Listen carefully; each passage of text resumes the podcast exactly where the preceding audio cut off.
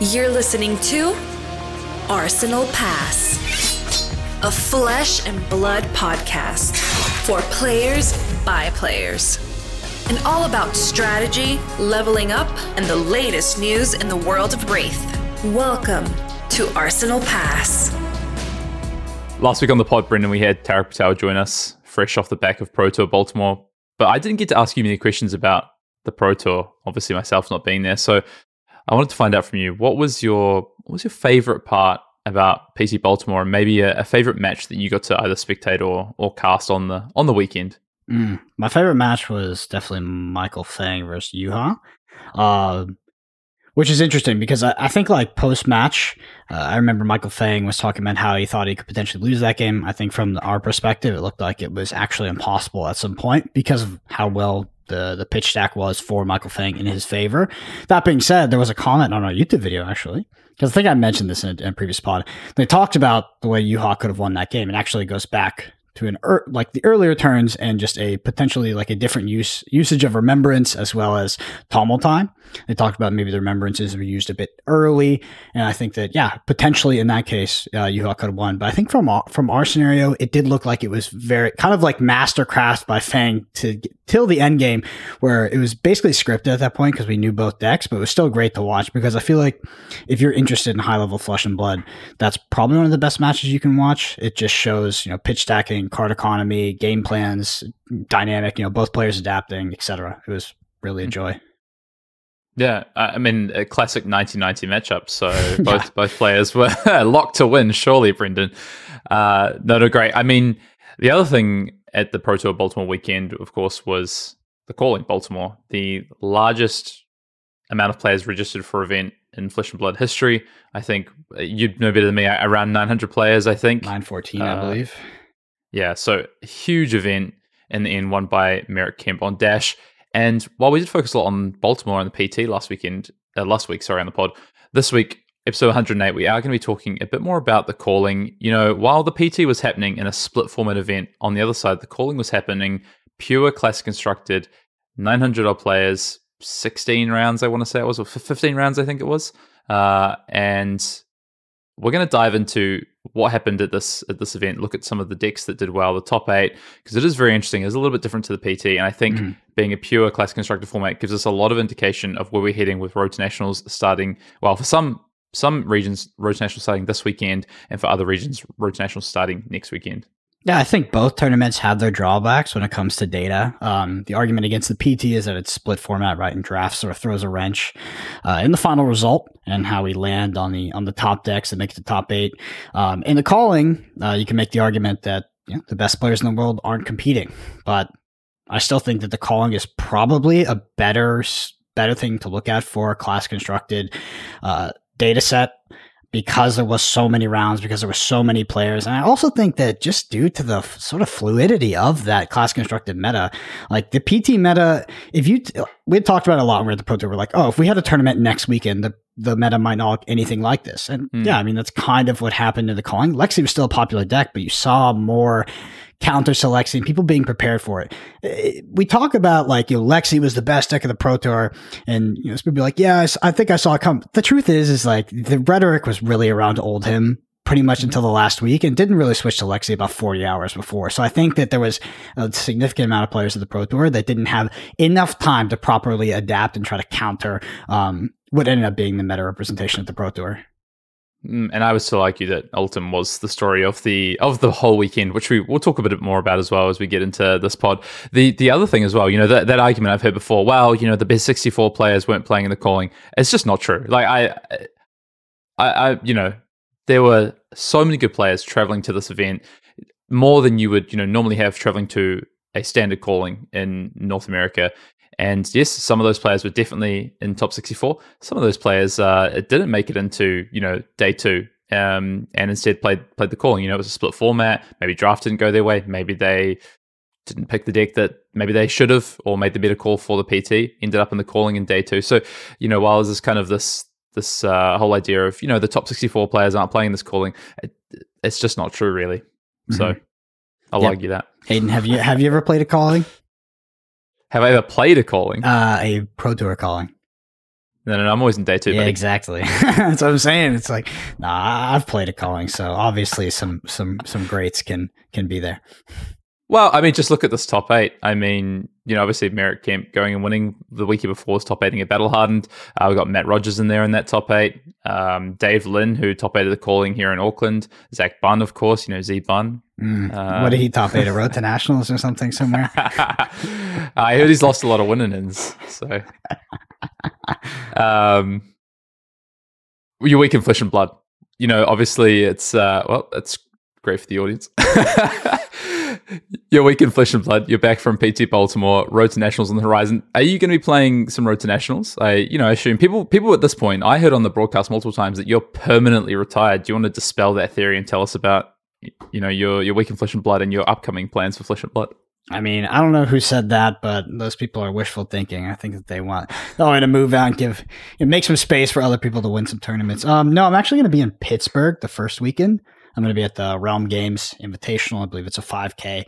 Um, then after that, probably I was planning on it. My only, the only sort of wrench in that is that the Reaper Game Store, which is the game store I usually play at, the one that I can consistently get into, I know the owner, etc. Which, trust me, it sounds funny right now, but it's hard to get into some of these over here. Uh, that one is happening the same weekend as Pittsburgh. So after that, um, I'm gonna have to find. Um, a store that I can get into. A lot of the stores around me tend to sell out privately and before they even go public on listing. Uh, I do think I'll probably travel up to Oklahoma to see, um, you know, Road to National, previous Road to National top eighter Zach Bunn, and go meet those boys for a, for a weekend of Oklahoma Road to Nationals because we we like to sort of go up there. We go to Tulsa, then we go down to Edmond for a day, um, and yeah, it's a good time. They might come to Dallas if they come to Dallas. Uh, if they can get in, I'll, be, I'll definitely be in that road to nationals. I can't let them come take a take a trophy from my home turf. Well, Tim Bunn, actually, Zach's brother, kept telling me that you were you were dodging the Oklahoma uh, ProQuest seasons and Road to National seasons in the last two years. So, and that's not my words; that's someone else's words. So I'm just saying. But anyway, also, I'm gonna put a I'm gonna put a plea out on behalf of Brendan here. Community icon Brendan Patrick from the Texas area, the Dallas Fort Worth area get him into a road to nationals. I want to see this guy play some road to nationals this season. I got a, I got a couple of decks for him to play.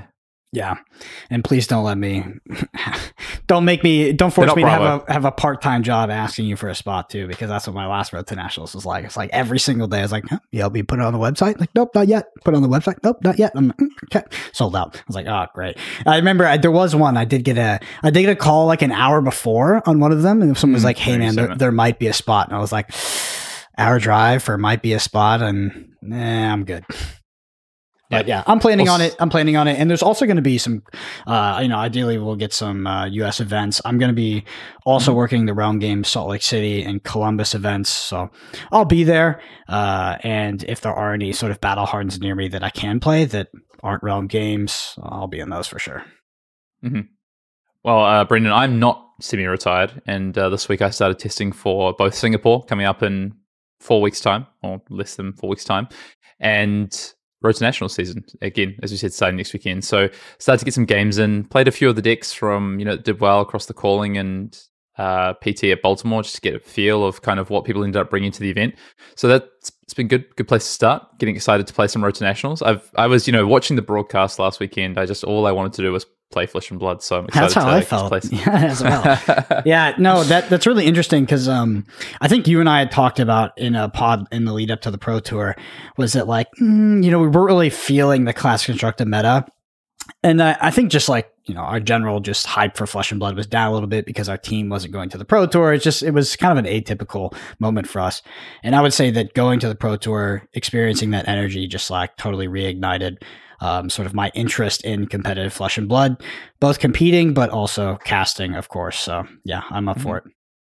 Yep, yep. I, I mean, I definitely am. Uh, let's get into the news.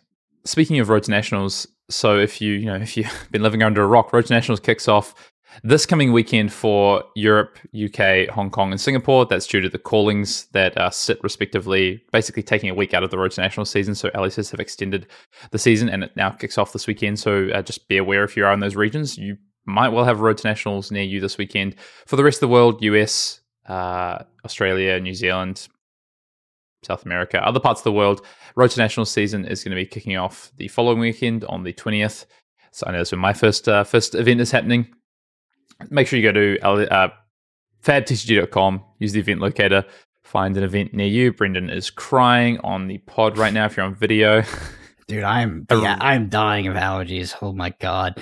Yeah, I don't know what it is, but as soon as it starts to warm up here in Texas, it's just been so brutal for me, man. Yeah, the audio is, listeners like, what the hell is this segue? Yeah, I've been. Uh, my eyes are killing me. it's not a segue. No, no, no. You can see if you're on video right now, we're in the inverse. Usually, Brendan's you know living in sort of a cold, what's a cold environment. The weather's completely shifted. I've got my jersey on, Brendan. As you can see, the the, the hoodie on. Mm. Brendan's got allergies. He's crying. Mm. Um, anyway, Road to National season kicks off. Good luck to all those playing. We did get a ban and suspended announcement, of course, right on cue. Yep. Just as we finished recording the pod, about an hour after we finished recording the pod last week with Tarek, as is tradition on Arsenal Pass, that the uh, the announcement drops. We we could we could push the pod back an hour, but if we push back the pod an hour, Brendan, what would happen? Um, they would just wait another hour. What do you mean? Yep, exactly. Yep.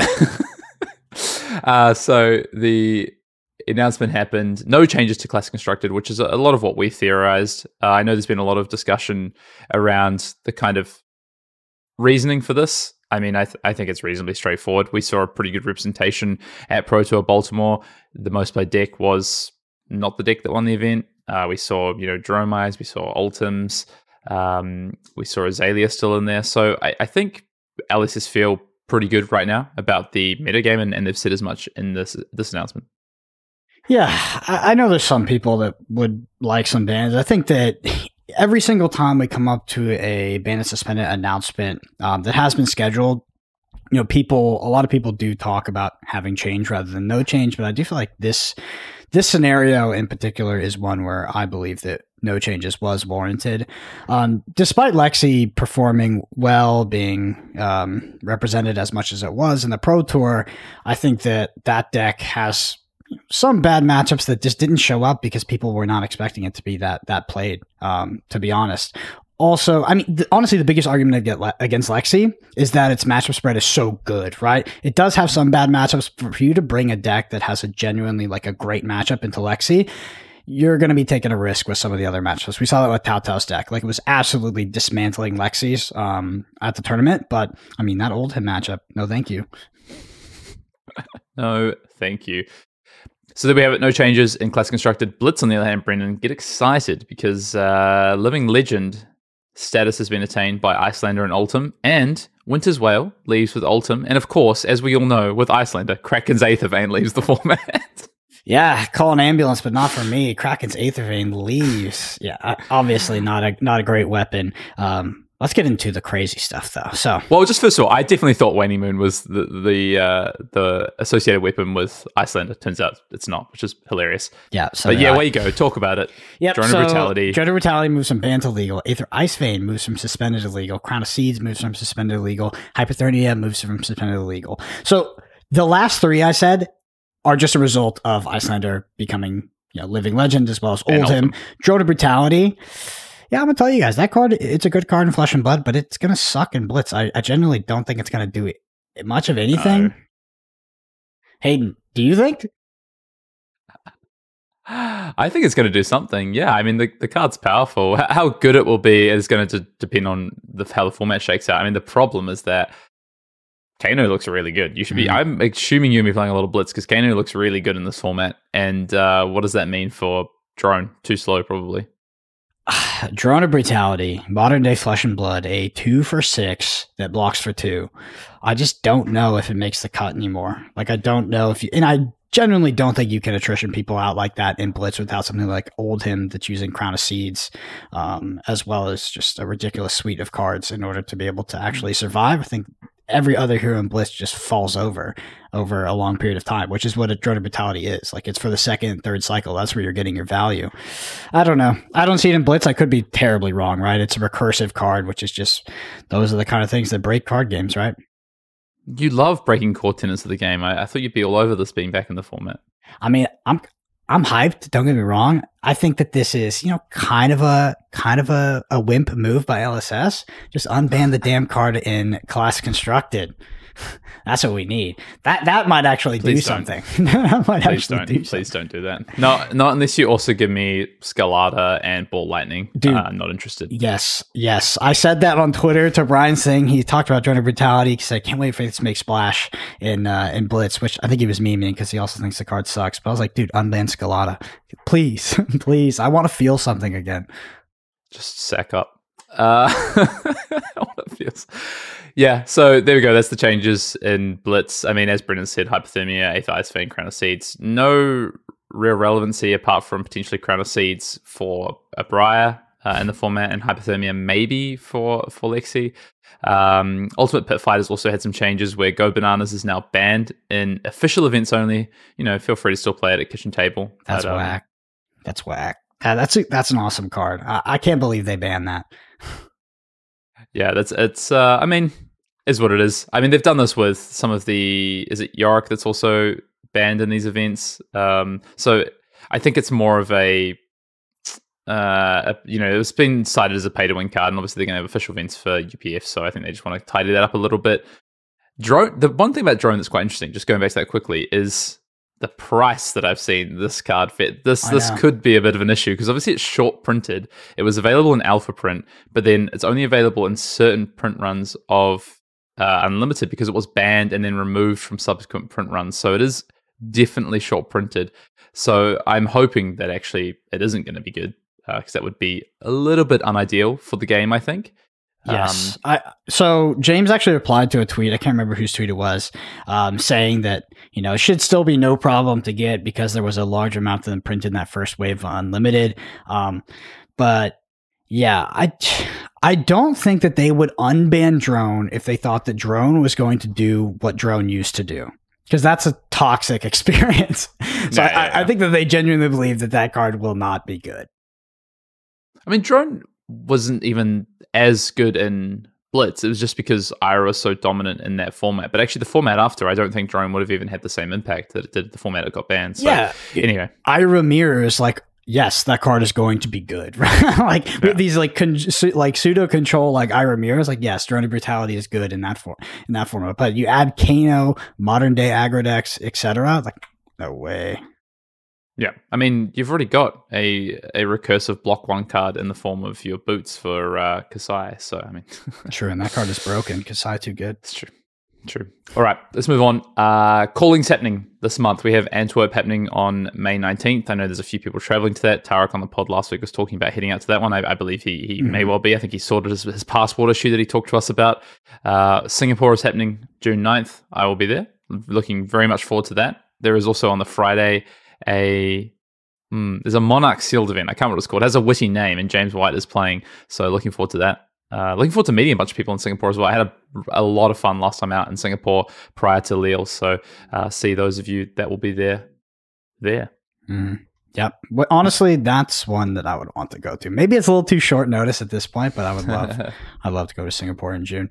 Um, anyway, we have some deck techs and deck guides coming up on the Arsenal Pass YouTube channel, as well as the Patreon with their associated sideboard guide and the tips and tricks, everything you need to know to pick it up and be successful your local road to nationals. First one's with Brody Spurlock, a few other people queued up as well, um, but haven't recorded yet, so I don't want to drop any names. So be sure to keep a, a lookout for that if you're looking for a deck um, for the upcoming road to national season or calling.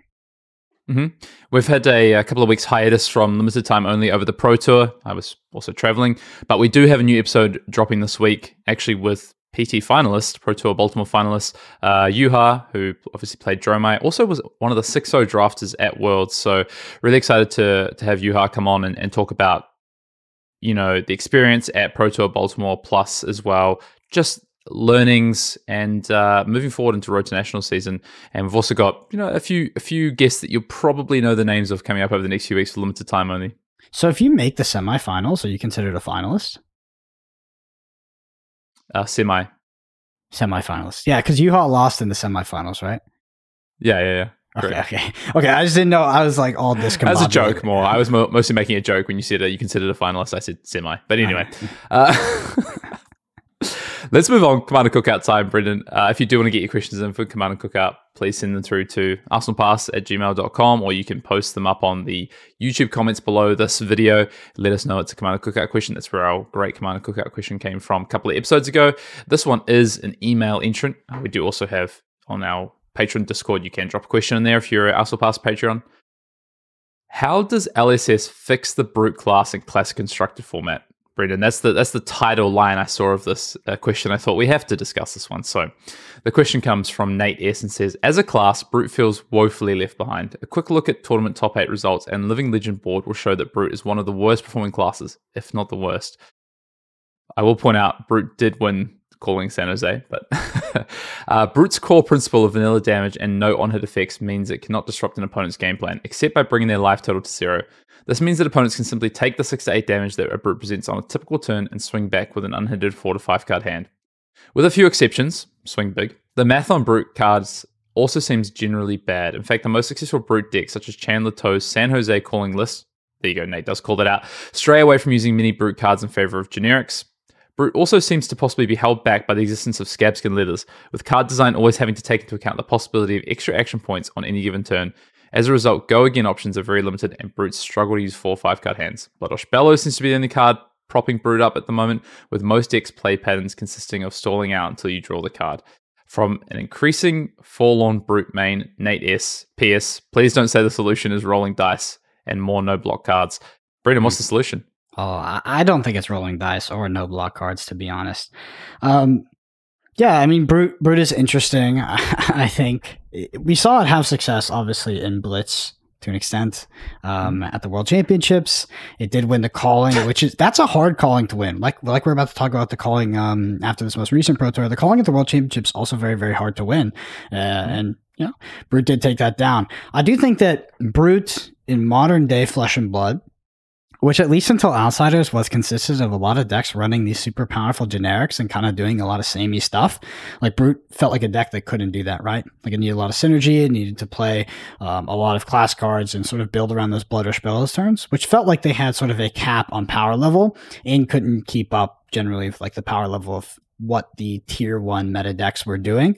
Um, I think right now, looking at Brute, and then looking at something like Codex of Frailty, it just feels not the same, to be honest. Um, I do think that the the on hit effect that Brute does have access access to, which is on hit you die, is maybe a little bit weaker in modern day flesh and blood, especially in the context of it probably being just like quantitatively behind the curve of some other decks, um, some of the other top performing decks, decks like Lexi.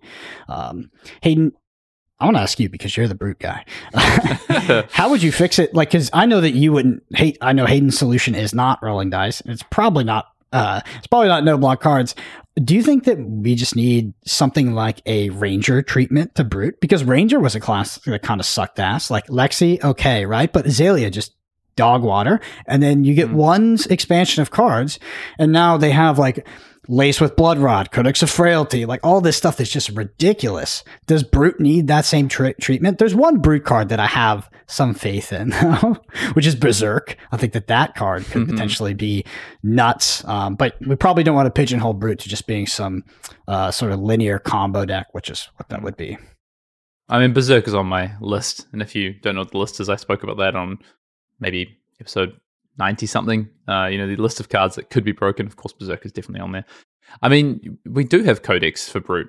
It's um, it's Codex at home. It's Cadaverous Contraband. I don't know what you're talking about.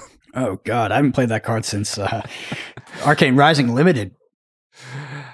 I think the the thing with Brute. So I, I do agree. You know, rolling dice, no card, no block cards. I don't think they're the true solution. I think some of those things are relevant to the class and, and will always be. You know, Scabskin Leathers is a really powerful piece of equipment.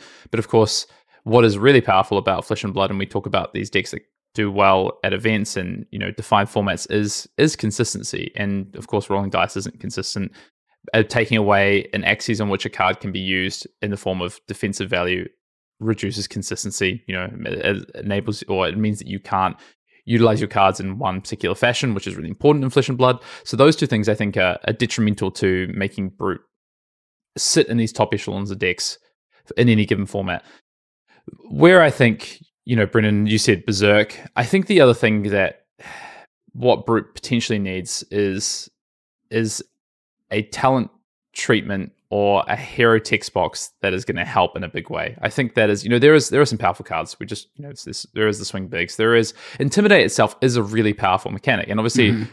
Conjunction with Rhinar's text box, you know, you you can do some powerful things. Intimidate is also a completely non-interactive mechanic, right? So if you power into what Intimidate can do, you know, you give uh, more above rate cards to what a Rhinar deck could look like, you know, more effective swing bigs, more ways that discard and then give you above rate sort of effects, then now you're putting into play this this mechanic that is just non-interactive. And people will say, you know, ice is non-interactive. Well, you can pay the resource. Intimidate, would you literally, what can you do? So um, outside of maybe damage prevention, so I think that is like a big part of it. They've got to be careful around that. But we can we can take a different track. We can move across to something else. You know, there is good brute cards around. Maybe yes, we do need some some more good brute cards and cards that don't necessarily rely on intimidate, rolling dice, or having no defensive value. And then what can we do with a hero text box? So a really relevant hero ability that can utilize some of the the core tenets of brute, whether it be six powers, etc or a talent treatment that is going to mm-hmm. allow because you look at some of the the heroes that I think traditionally you know, had weaker sort of card pulls, some of the hero abilities have really obviously helped with those, I think. So, I mean, Runeblade obviously has a really great pool of cards, but all of those hero abilities on those cards are really strong as well. Mm. So that would be kind of my first solution of what of where LSS could potentially look at Brute. But I think Intimidate is such a it's really hard for them to to touch on what Rhinar and the Intimidate mechanic is because it can be potentially just immediately busted. Yeah, it's funny because I, I I think intimidate is sort of like dominate at home, right? Like it just it sucks until you have a critical maximum of it and then you intimidate like most of the cards in their hand, right? Well, then you're not playing the game. Yeah, exactly. So, yeah. let's be real. Everybody wants to play that version of Flesh and Blood. At least everybody on this podcast wants to play that version of Flesh. Oh, that's true. um, but yeah, the the the rolling dice thing I think is a the the particularly wrong direction to go with Brute. I hmm? really don't like the design of Kayo. Um, I would hate to see that sort of bleed into class constructed and be the sort of the brute solution. No block cards, I'm more okay with because a lot of aggro decks in Flesh and Blood I see as already having no block cards. They have these cards that you just like you almost never block with. It's sort of changed with this new meta, but in past metas, things with Briar, there's just like never a reason to block with a red snatch, right? Um, unless you're literally going to die. So I'm okay with no block, but I would like to see more more things like Berserk. I want to be doing cool things rather than just pushing pushing numbers and trying to intimidate four times. One card I do really like though is Barraging Beatdown. Um, I understand how uninteractive and kind of broken it is when you have a lot of them, but I do like the the interaction with Barraging Beatdown and like Barraging Beatdown pitch a card, swing your club. I think that asks mm-hmm. your, your opponent a really interesting question every time, which is, are you willing to trade two cards for my one card and a weapon? Um, and you're sort of, it's, it has been in the past, at least in the Lightning Briar meta. I remember looking at it because as a deck that was potentially good against Lightning Briar because Lightning Briar couldn't answer that question, right? Couldn't just block with two cards. The output would just simply be kind of low. So I don't know. I would like to see more stuff like Berserk. I would like to see more with uh, maybe no block cards is okay with me, but it's a hard question. It's yeah. a hard it's a hard question to answer to be honest. And um, I do think the brute is next. I think that uh, don't tease me. They're next because you know Ranger got their day. Uh, everybody knows Brutes. Uh, Brutes had, had a rough time for a while now. I I will say just on barraging beatdown. the interesting thing about that card, right? So here, here's a scenario: two card hand. You've got your your yellow pitch or even your blue pitch, and you've got your red Barraging Beatdown. And you've got your club sitting in your arsenal and your sorry weapon zone. Come in for an either eight or four, yeah, threatening to say, "Give me two cards," or "Here's eight damage." Let's compare that to something like Command and Conquer, right? Where you say, "Give me two cards, or I take your arsenal." It's quite, it's quite different, right? You know, it's quite a different proposition. One hand, Lexi can go, "Oh, I have to take two extra damage." Okay, here's my six card hand, as mm-hmm. opposed to, oh, if I don't block this, I lose my two cards. So here's two cards from my hand to block it out. You know what I mean? I didn't even think about it like that. Wounded Bull is already two card eight, but you don't need the Barrage beat.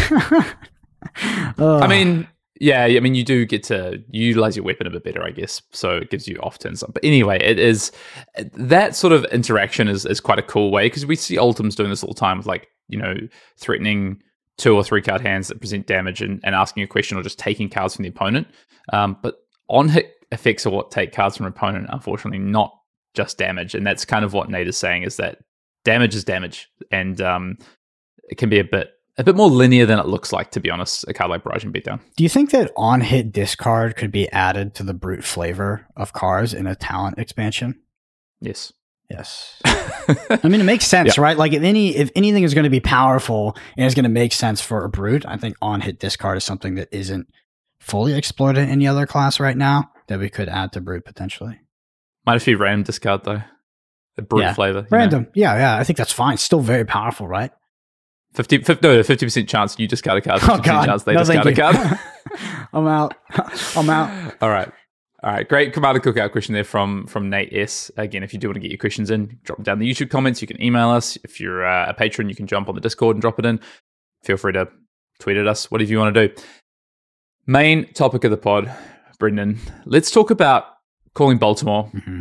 the largest flesh and blood event to date, and let's talk about the learnings we can take away from this as we are on the eve of Road to National starting for you know a lot of regions in the world and more the following weekend what I guess first of all was kind of you were there, right? So just mm-hmm. give me kind of your impressions of of what this calling was. Like I had heard that the atmosphere was first of all amazing. I'd heard that you know this felt like a really important calling as well. Yeah, first reaction was holy hell, there was a lot of rounds of Swiss. there was a lot of rounds of Swiss. Um obviously 900 plus players in a class constructed meta. I didn't get the sort of the the the initial breakdown of the meta, like of the entrance. I only have top eight, uh, but from what I understand, people were taking learnings from the Pro Tour. You know, Pro, Pro, Tour started playing out uh, day one, day two, trying to adjust to that a bit, um, and I think we saw that play out into top eight as well. But like we talked about at the top of the pod, if you're going to look at a data set to evaluate this class constructed meta off to try to predict for your road to nationals, I would sooner look towards the calling than the Pro Tour, I believe, because I think that due to how fluid the meta was leading into the Pro Tour, the calling is a better representation of players having full knowledge and adapting um, to sort of this resurgent, or this surge of Lexi that happened at the PT. Mm-hmm, mm-hmm. So let's talk a bit, a few facts, I guess, about the the calling. So it was 13 rounds. Mm-hmm. Uh, you know, as you say, the amount of players in the end, I was going to. Oh, what have I done? Uh, you said around 900 players, right? In the mm-hmm. end, uh, in terms of meta breakdown, so is actually, you know, this amazing live blog that was being run during the weekend provided us with some some meta analysis, which is great. So, uh, in terms of the overall class constructed meta, moving from Pro Tour to the calling, Lexi Oldhim, Dromai continued to be the three most played most played heroes at the event. Um, but there was a lot of a lot more representation of you know the fringe heroes like Uzuri. So in the PT, I want to say we saw like was it like five to ten Uzuri? I'd have to go back and double check, it but it, wasn't. It was six. I believe it was less than okay. Kano, if I remember correctly. Yeah. Um, so a lot more of obviously, and as you'd expect with the calling, I mean, it's an open event. You'd expect a, a generally a wider. We always say this when we talk about open events versus invite only events. Generally, you know, a wider array of heroes, of strategies, people taking punts. You know, there's it's a it's a different, I guess, it's a different buy-in, right? Like, you know, people aren't necessarily yeah you can have role players in the calling. It's it's le- much less likely in in something like the Pro Tour. It definitely still happens. You know, Mansant was on Brew, but in, in, the calling, you're going to have a lot of people to just come and bring their deck, the deck they've been playing for a while, and they're not too concerned if everybody's mm-hmm. freaking out because Lexi was, you know, the most played deck or put the most uh, the most into top eight. They're just going to play their Viserai deck, Zach Button. and do well. Uh, so, in terms of other heroes played, uh, you know, Uzuri was uh, quite highly played, but had a really poor conversion into day two. But there were some other decks that, that did really well. So Dash Briar Katsu uh, had really good representation and converted well into day two. So from an aggressive side, which is really interesting to see. Uh, we also saw uh, Bravo, Azalea, and then Iyslander represented. And then there was there was one legend on Arakni who made a day two. So congrats to that individual. So yeah, I mean, in terms of what we saw in, in top eight, obviously very very interesting. Uh, sorry, in in um, the meta sort of breakdown, similar to PT, and then also quite interesting. And then top eight. So let's talk about top eight. You had a dash, Alexi, a Viserai, an Azalea. Oh, sorry, two Lexis, Viserai, Azalea, and then three Oldhims made up the top eight. So no Dromai in the top eight of the calling comparative to what we saw on PT. Do you have any thoughts about why maybe we mm. saw no no Dromai in this top eight, Brendan? Yeah, I think that there's only a handful of players in the world that can actually top a tournament with Dromai. The rest of the people are sort of bound to lose. it seems like. I mean, we've we've been talking about the pod forever. Um, it was it was even an issue with Prism. It's just like people who play that deck tend to lose, but then there's this very small subset of players that just takes it and continues to win, and they tend to be the same players.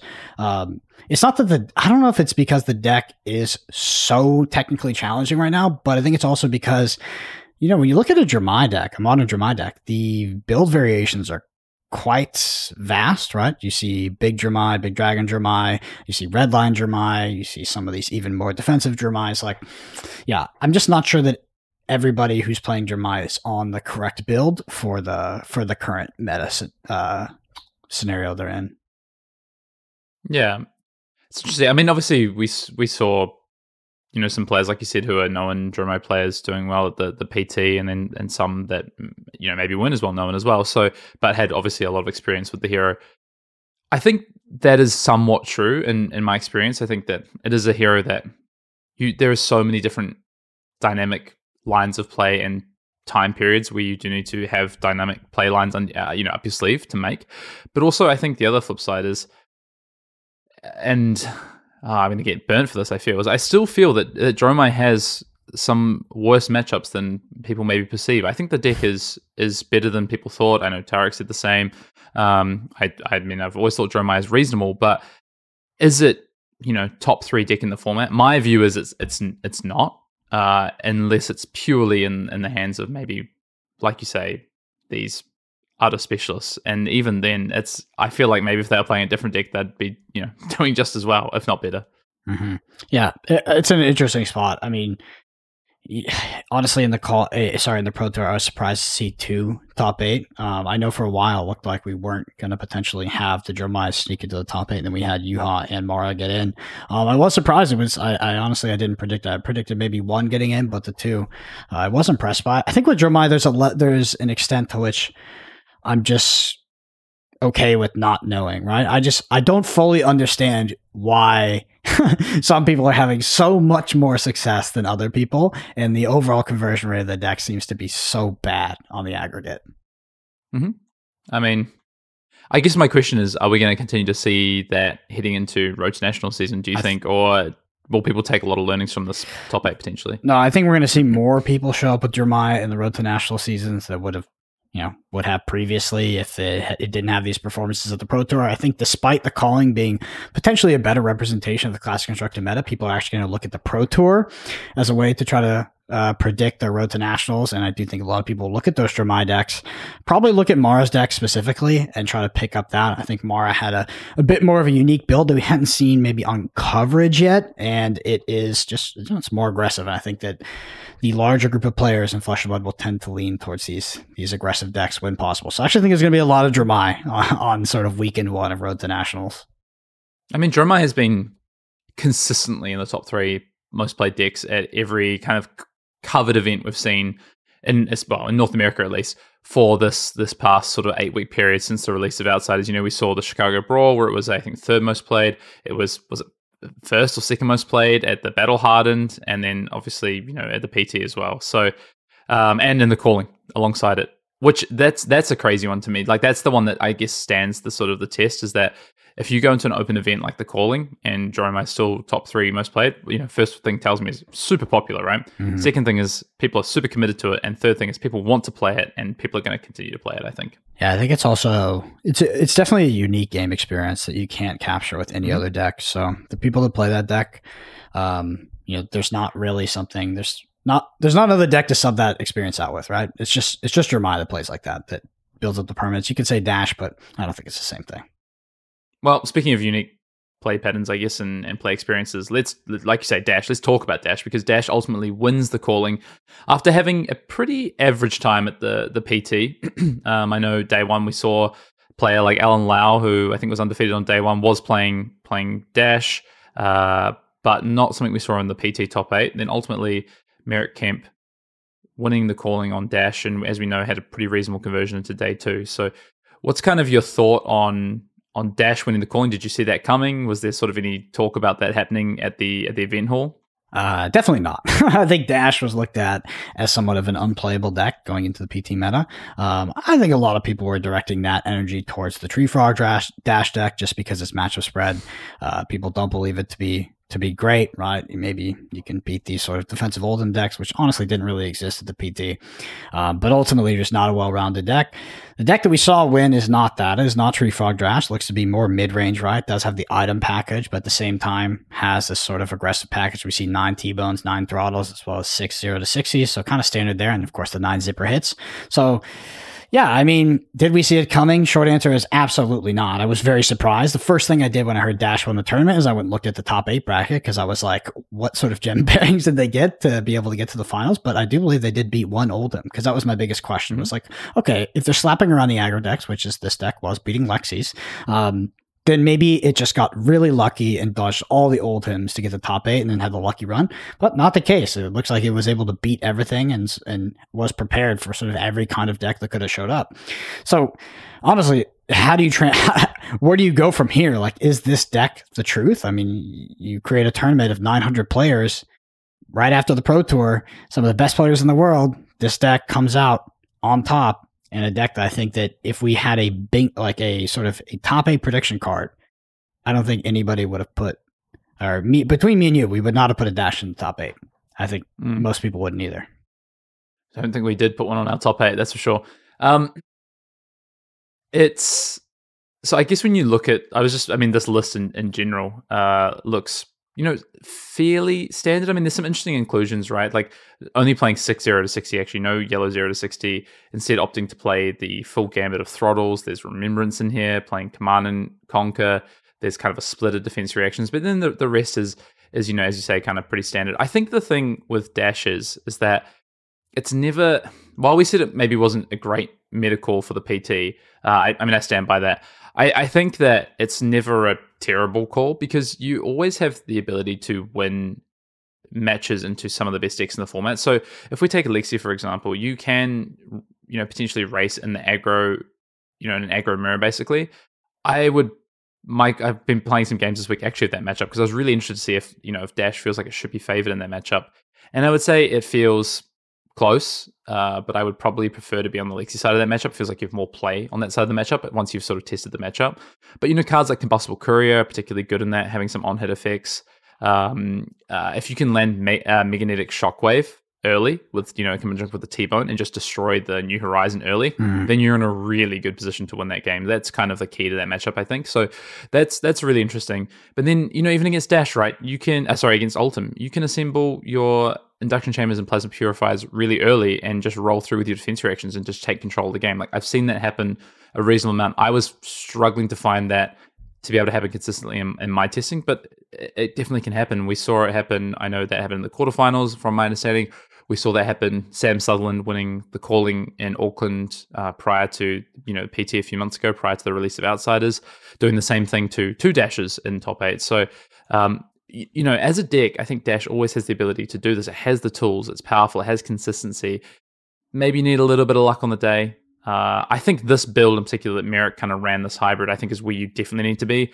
I heard a little Freudian slip before. I heard, think I heard you say uh, tree frog trash. Um, I did not say that, but uh, what it sounded like you said. I just I'm repeating what you said, but I, I think if you're going to be playing Dash in, in this meta, I think you've got to be on this. I, I really can't see how these super defensive decks can beat uh, the Dromais and the um, the Lexis of the world. Mm-hmm. Yeah. Well, where do we go from here, Hayden? Because this deck won the tournament. Is this the deck you should be bringing to Road to Nationals? Honestly, it's not the deck I would bring, but I think if you just completely look past this deck and you don't test for it and you don't evaluate it against your gauntlet of decks you're potentially going to bring, then you're making a mistake, right? It at least needs to be in the consideration. It won the biggest, the biggest class constructed tournament ever. Mm-hmm. I mean, that's that's really what I do wonder is how many people were testing against this. Like Lexi players, how many Lexi players were make sure they're getting the reps in against Dash and understanding how to play the aggro side of that mirror. Because uh, we kind of played a couple of games the other night, and then by the third or fourth game, it was like, okay, there's a few really key things you have to understand about this matchup.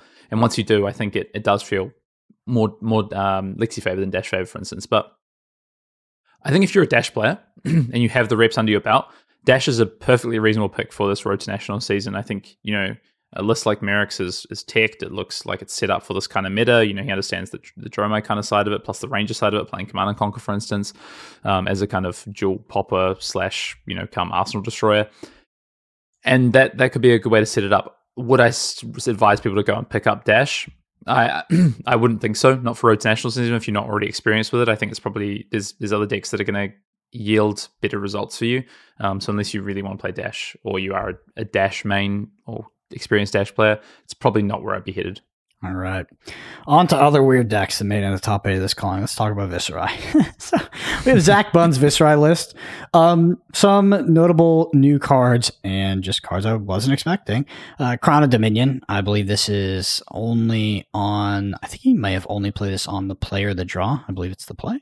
Um, but the main card here is is it Deathly Duet or Deadly Duet? Deathly Duet. Uh, um, deathly. Yeah. yeah. So Deathly Duet, the new card from Dynasty that says when Deathly Duet attacks, if an, if an attack action card is pitched to play it, it gains plus two. If a non-attack action card is pitched to play it, it, it gains, uh, or you create two Runechants. So that's sort of the main new card in this list. Other than that, looks stock standard. There are two uh, Ninth Blade of the Blood Oaths, which is yeah, that's interesting. Um, three rattle bones as well, and then we do have the one runic. But other than that, this is a sort of stock standard um, Visceralis, and then the Cash Ins that I assume go with the Crown of Dominion game game plan. Yeah, so we, we saw this this kind of idea of Cash In or Royal Viserai uh, first come out and be seen at the calling in Auckland prior to the release of Outsiders. We saw it from Yuanji, and I believe Brody actually played it in that event as well. Mm-hmm. Uh, I think Yuanji ended up sort of salvaging a, a, pretty reasonable day two and cashed. I think Brody, uh, well, he played the Battle Hardened, so I think Brody didn't day two, but we saw a few of the, those players from the US travel and, and play this deck, and the the interaction obviously really powerful. You think about a Viserai deck that can basically cast a free a free non-attack action is going to draw cards, obviously triggering the ability, allowing you to have these really big turns. So, you know, in the past we'd seen maybe people even shy away from cards like Rune Flash a little bit, whereas that's come back um, in in the list like Zach's running here. So uh, my understanding is probably he'd be running the cash and Royal sort of package in the the aggro matchups. I think probably regardless of play or draw, they'll be interested to find out. Maybe they found something else out that kind of you only want to play it one way. I'm not sure what that was and and what matchups that looked like. Because uh, Crown of Providence obviously really powerful and something you probably particularly want into some you know maybe a matchup like Lexi for the mm-hmm. defensive value. In terms of the um, the Deathly Duet package, I think you know previously we'd seen people play like the the Rainbow, the Nine Shrill, uh, Shrill of the Skull form. I think Red Deathly Duet easily sort of can give you an upgrade opportunity on Yellow Shrill of the Skull form, and actually uh, give you the ability to potentially present, represent one more damage than than a red could, uh, depending on what your turn looks like. If you're having these really big turns, especially with something like Cash In, to have these really massive, like six or seven card hands, you're obviously pitching two cards probably in that situation and getting full value off Deathly Duet to make sure that you can come in for the um, the six damage plus the two Runechants. So that's kind of what this this deck looks like. And then the kind of other packages like this Ninth Blade, uh, Read the Runes, kind of more set up your package, I guess, against the Oldhim plan. Mm-hmm. Is this deck playable, Hayden? Because this is a deck that I would like to play. If it's if yes, it's definitely playable. I, I mean, it. I think what's interesting is this might be a potentially better current meta call than something like Briar, actually. Whereas I was really interested in Briar in the lead up to the PT, as I said, it's the deck I, I think I, I would have played. It's where I was leaning. Um, so we talked about in the pod a couple of weeks ago. But you know, this Viserai Royal Viserai package, maybe this is better. You know, you have a a, a, slightly better matchup into Dromai, probably. Um, I would be worried about your Lexi matchup. I don't know what that looks like, but I think you can equally have a reasonable matchup into Oldhim. So I can see why you know why Zach did did well with this. Um, is everyone going to be able to do well with this? I, I don't know. Uh, you know, is it is it the right deck to be choosing? I don't know, but I, it's definitely cool and fun, and I want to play it. Yeah, I talked to Zach um, both before the Pro Tour and before the calling, and it sounded like he didn't give a shit if this was the right deck or the wrong deck to pick on the day. No, he definitely just, not. He just wanted to make some Runechants. So, but if I was going into Road to Nationals weekend one, which I won't be unfortunately because of Pittsburgh, and weekend one is definitely the most fun weekend because I can get the you can get one of the biggest edges. This is probably the deck I would try to get to make work because even though I do think a lot of players are familiar with some of the lines that you would play with. I do think there is a little bit of a surprise factor, and it just takes me back to a good time playing Viserai, just missing one key piece, Bloodsheath Skeleta. Mm. Mm-hmm. Mm-hmm. Pretty good one too. I will say, you know, the where I'd be starting if you wanted to play this is play some matchups into Lexi and just understand how how that matchup looks. I mean, the one thing that this has going for it really is, you know, you have some good on hit effects. You have mm-hmm. Mauvrion Skies, which is obviously fantastic. You have access to a deck that can play Command and Conquer easily. It's a bit more awkward in something like um, uh, like Briar often. You know, you have these really punchy sort of lines with Revel in Runeblood. You obviously have the the Royal package, and maybe that is enough, you know, to actually race them and present these on hit. The thing with Lexi, you know, is that they're not they're on hits. Uh, I guess more damage, right? That's kind of thing we talked about, and their disruptive elements are lesser than say when used to play against Ice Lexi. So I think Viserai, really interesting. Obviously, Iyslander on the on the massive decline. Uh, it could be it could be a deck to to take. I'm definitely going to play some games with it. If I could play Viserai for Road to Nationals, I would I would love to. I wouldn't say it's on my short list for taking to Singapore, but you know, there's time for things to change. Yep, I'm particularly interested in it to be honest. Um, all right. Sort of the last uh, unusual deck to make it in, which is not that unusual. Let's talk about uh, let's talk about this Azalea list. Uh, which looks pretty stock standard to what we've seen uh, in the past. I think that Azalea going into the Pro Tour was potentially not well positioned due to the uh, large amount of Oldhim that was expected, but as Oldhim potentially falls off due to its Lexi matchup, I think a lot of Oldhims look at Lexi as not the best matchup. Um, Azalea can make its way back into the meta. Uh, I'm just looking at this list right now from. Oh, there's a great card in there that you'll love. Yep, the Sandscour Great Bow. yeah, it's yeah. a Sandscour deck, which is, is super cool. I think, you know, I'm not surprised to see Azalea do well in this calling. I think actually we're talking to, you know, friend of the show, Gabe. Uh, we are chatting the night before he didn't unfortunately make, mm. make, make day two, and he was like, "Ah, do I pivot off Azalea?" And I was like, "I think Azalea is a good pick for for the calling." You know, I think we're going to see a lot of a lot of Lexi. You're going to see aggro decks probably a higher percentage, and I think Azalea just a great call in general. But this deck in particular is super cool, and I think we haven't seen much of the Sandscour Great Bow interaction, but this deck, yeah, J- Jacob's uh, Jacob Kessel's deck here is is very interesting and something that I think people should look to explore potentially heading into the roast national season if they can find a, you know, they want something a little bit different. What does this deck do that's different from the normal Azalea deck that runs Death Dealer? Utilizing Memorial Ground with the Sandscour Great Bow to be consistent, or what sort of the what does Sandscour Great Bow do that changes your your general game plan? Yeah, so while I guess Azalea is looking to, you know, with with uh, Death Dealer, you can get the value out of that card, right? So you're looking to go tall, but you're not as you know as consistently able to go tall, I would say, in, in kind of the same ways. And Deadeye is a particularly very powerful card, and with Sandscour Great Bow, you can make sure you're always turning Deadeye on as opposed to Azalea having to flip it. And there's ways to add consistency, you know, with ops. And I think a card that people weren't playing, which I was really surprised about, is um, the pump from the new set. Man, I'm terrible with names. Uh, Scout the Periphery, which I was surprised people weren't playing in their azaleas already. Uh, so that's that's a way you can definitely do that. But then this just yeah, it just has all these pumps. It has just the on hit effects, has Memorial Ground to give you the the reliability, Spire sniping as well, and just wants to make sure that every turn you go, okay, here's this disruptive arrow. So whether it's a in the ledger, like we say with Memorial Ground, whether it's a you know even Heat Seeker for value, uh, you can see options also of Barbed Undertow, which I think is another card that people should be playing more of you, and you can always make sure that has the counter on it. You're just going super tall with this relevant effect and just presenting a problem for your opponent every single turn. And of course, when you're placing that with Lace with Blood Rots, Lace with Inertias, you're potentially getting two to three different on-hit effects with these these one arrows, which was a lot tougher in uh, Death Dealer builds. There's a Dreadbore in the sideboard. Is that for Oldhim?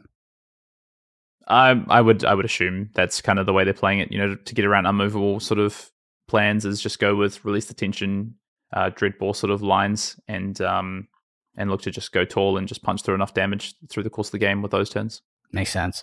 Yeah, it's cool like, deck. Yep, like I said, I think that Azalea potentially has uh, a spot in the meta if Oldhim has a bit of a downtick post PT, which is probably not going to happen because Michael Feng ended up being the one that won it. But keep in mind, there's only one Oldhim in the top eight of that PT, and uh, yeah, I mean a lot of Lexis. But calling is a calling is a different story. So three Oldhims in the top eight of the calling. We have Matt Rogers, uh, Randall Sim, and David Lynn. Let me just open these lists real quick, Hayden, to see if they're particularly different. I'm mostly looking for a fatigue Oldhim versus Temple Oldhim, which seems to be the standard. And while while you look at the the lists and compare them, uh, maybe you can have a little bit of a look. But I would just talk about Dave Lynn's list first because this is the one that stood out as really interesting to me. Mm-hmm. Uh, doesn't play Rampart of the Ram's Head. Did did Michael Feng actually play Rampart? I need to look at that as yes, well. I did. can't remember now. He yes. did. Okay, so Dave, who is friends with, uh, good good friends with Michael Feng, as I understand it, opted to not play the Ram's Head, just playing Stalagmite as his shield of choice, playing a much, I guess, more kind of streamlined build to a degree. I mean, there's more attack actions. You've got triple Endless Winter, triple Pulverize, Choke Slam Red, and then just a couple of defensive kind of silver bullets almost. You know, there's one piece of mine in the deck, there's one Steadfast in the deck, and then the Staunch responses for I assume you know these these go to decks and mirror match for instance but yeah a really sort of different sort of build i mean one of the only sort of ultimately sort of play Heart of Ice and and play a couple of AB. Some of them were just completely skipping on AB, assuming that that Iyslander was completely dead. We did see some people play Kano, but it was it was pretty small. Um, so yeah, that was a I thought a really interesting list. And then I know uh, Matt Rogers' list was what Nick Butcher had played in, in the PT, and um, I don't want to butcher his last name, but Michael J from Canada uh, who I think finished ninth or tenth, so was on on the bubble for top eight of the PT. Was also playing this this eighty card list, I believe. Okay. Um, yeah. So trying to find the difference between Oldhim lists is like playing Where's Waldo because they all have this like similar package. There's a button for it. Yep. David. So On February. yeah. David Lynn's list is quite similar to Randall's. To be honest, Randall does have three pummels, which is significantly more aggressive than, than one pummel in the list. Um, but the the most unique, uh, I believe, is Matt Rogers list, which runs a much more defensive package, um, has access to Sunkiss, two Oasis Respite, three Sink Below, mm-hmm. three Sigil of Solace, um, and has three Zealous Beltings as well. I mean, this list, this list, I know it's powerful, but if I look at it, yeah, I'm initially, I'm like, this list is all over the place it does look a bit like that. So one of the cool things, I don't know if, if for those that might use Fabrary out there, a little plug for Fabrary, love what those guys do, is um, there's actually a button where you can compare all three deck lists. I don't know if you're using this, but uh, it just literally gives you the three lists side by side and then lists the cards that they are and, and aren't playing. If you go to scroll to the bottom of all the deck lists, but um, the interesting one. So, for instance, like Randall Sims list, he's playing like Crush Confidence. He's playing Red Disable, both in red, which is really interesting. Uh, Dave chose to play Choke Slam, which none of the other two decks play. All play three Command and Conquer in this meta. Endless Winter in Randall and uh, Dave's list, but not Matt's, like you say. Um, Glacial Footsteps out of Randall. So Randall's is a lot more red line focused with attacks. He looked a bit more proactive. Dave looked somewhere a little bit in between. He has, did have a few defensive options, and then yeah, the the Rogers list uh, that we also saw played at the PT was a bit again a bit more defensive. And there's there's one Art of War that keeps cropping up. I don't I don't know why these guys play out of War, but uh, Yeah, I wasn't I gonna bring that it, one so. up. I was like, I, just, I, said, I was like, mm, I'm just gonna, I'm just gonna trust that they they know why the single Art of War is in there. Um, yeah. One one one thing I do want to talk about because we didn't really touch much on Michael Feng's deck list last week, but his Channel Lake Frigid is a card that we saw a lot of people not playing at this PT. The Oldhims deciding to go without and removing the ice package, basically with the thought process that you just don't have the the quantity of ice cards that you wanted. The you need to play enough poppers in blue for Dromai, so walk away from this. But we did actually see uh, Randall playing the the package. I mean, it is good against Lexi, so I, I guess that makes sense. And uh, maybe good against Dromai for sure, right? Like Dromai, you're yeah. tempoing them off the turn. You're able to clear more, uh, clear more dragons. If you're playing aggressive, yeah, on that off turn. Yeah.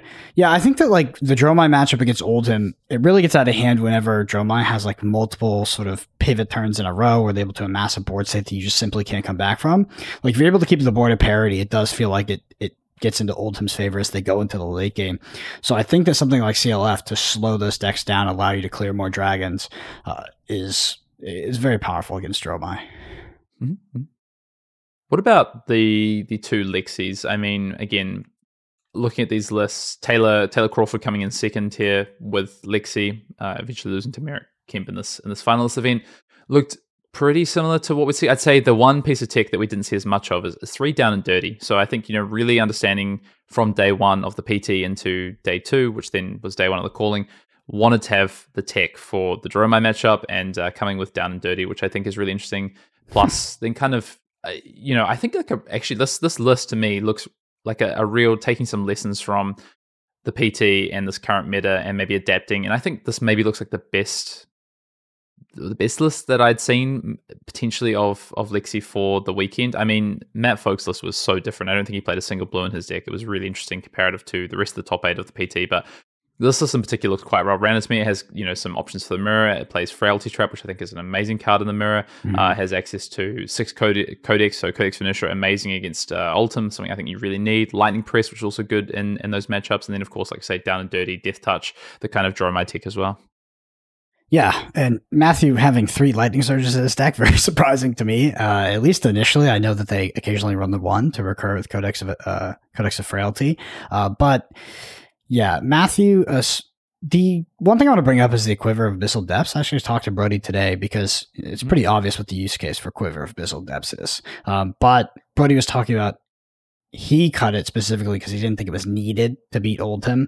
Like obviously it's a luxury, but potentially mm-hmm. with the right game plan, Quiver of Abyssal Depths is a bit redundant for Lexi. It seems the Command and Conquer versus Down and Dirty um, conversation comes down to Command and Conquer having a dual utility in the Lexi mirror and being good in the mirror, mm-hmm. where Down and Dirty is just limited to that Dromai matchup, pretty much. Yeah. Um, and like you said, the Frailty Trap is, I think, the most interesting for me.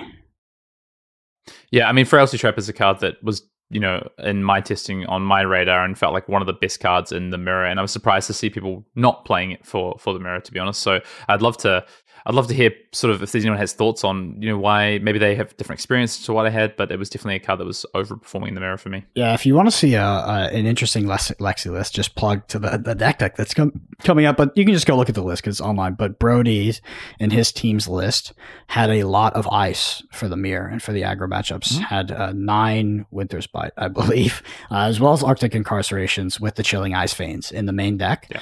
Um, which is very different from both of these lists. So, uh, honestly, there's a lot of ways to build Lexi heading into the Road to Nationalist season here.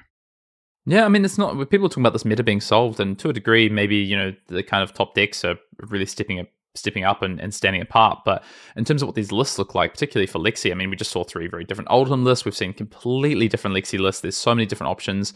Um, yeah, I, I, don't think. I think as we go through this Road to National season, and maybe even as we get to Dusk to Dawn, will we even see a settled kind of best Lexi? I don't think it will mm. because I think it's meta dependent. It's a trade off, right? Um, you, are like trading off for what you're what what you're expecting the meta to be, right? Like mm-hmm. you're getting rid of cards.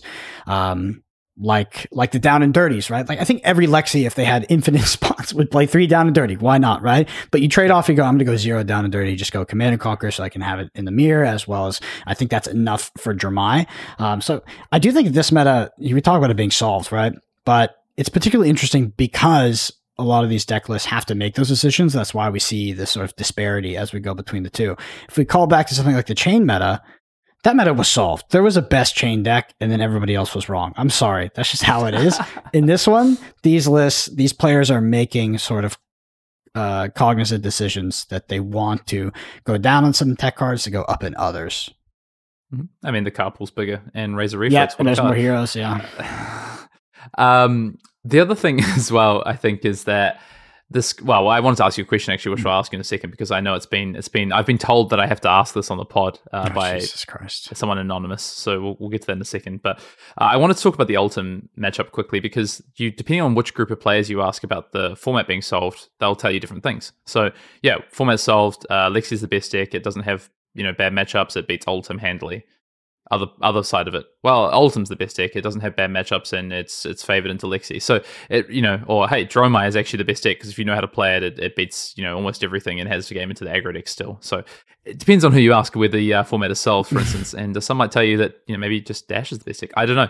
Anyway, the question I want to ask is down and dirty. Obviously, our preview card for Outsiders mm. preview season I there was some criticism that maybe we're a bit low on the card, and uh, you know we, we alluded to potentially in Dusk Till Dawn the card really being something that we see played in a big way.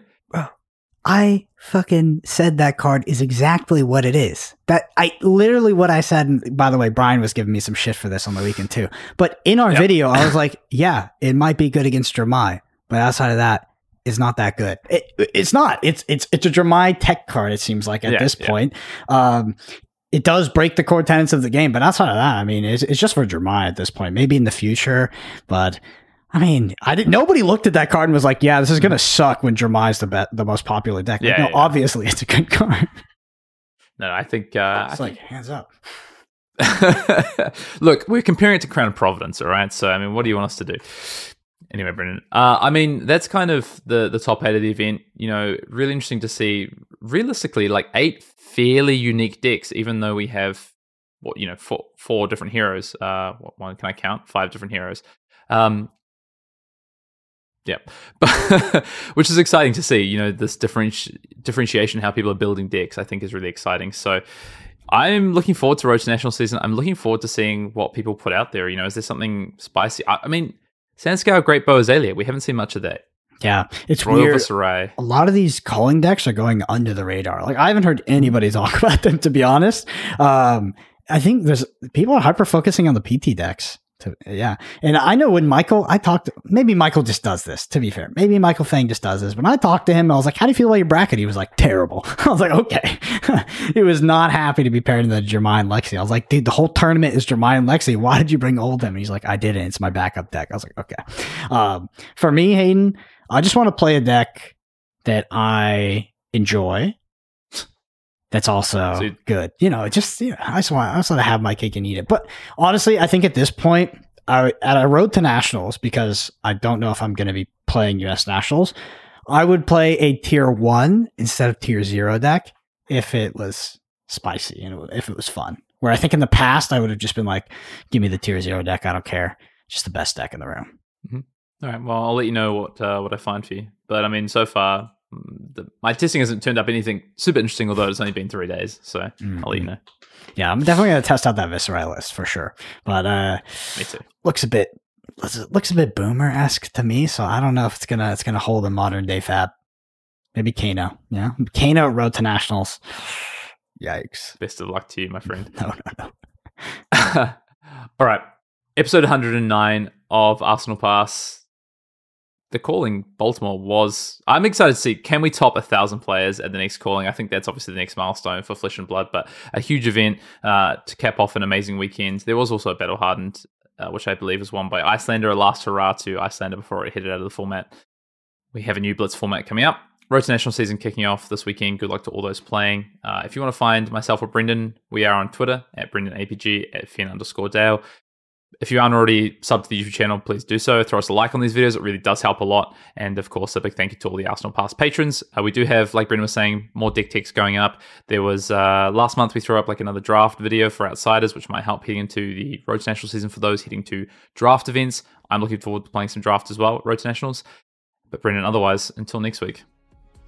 See y'all. See you next one.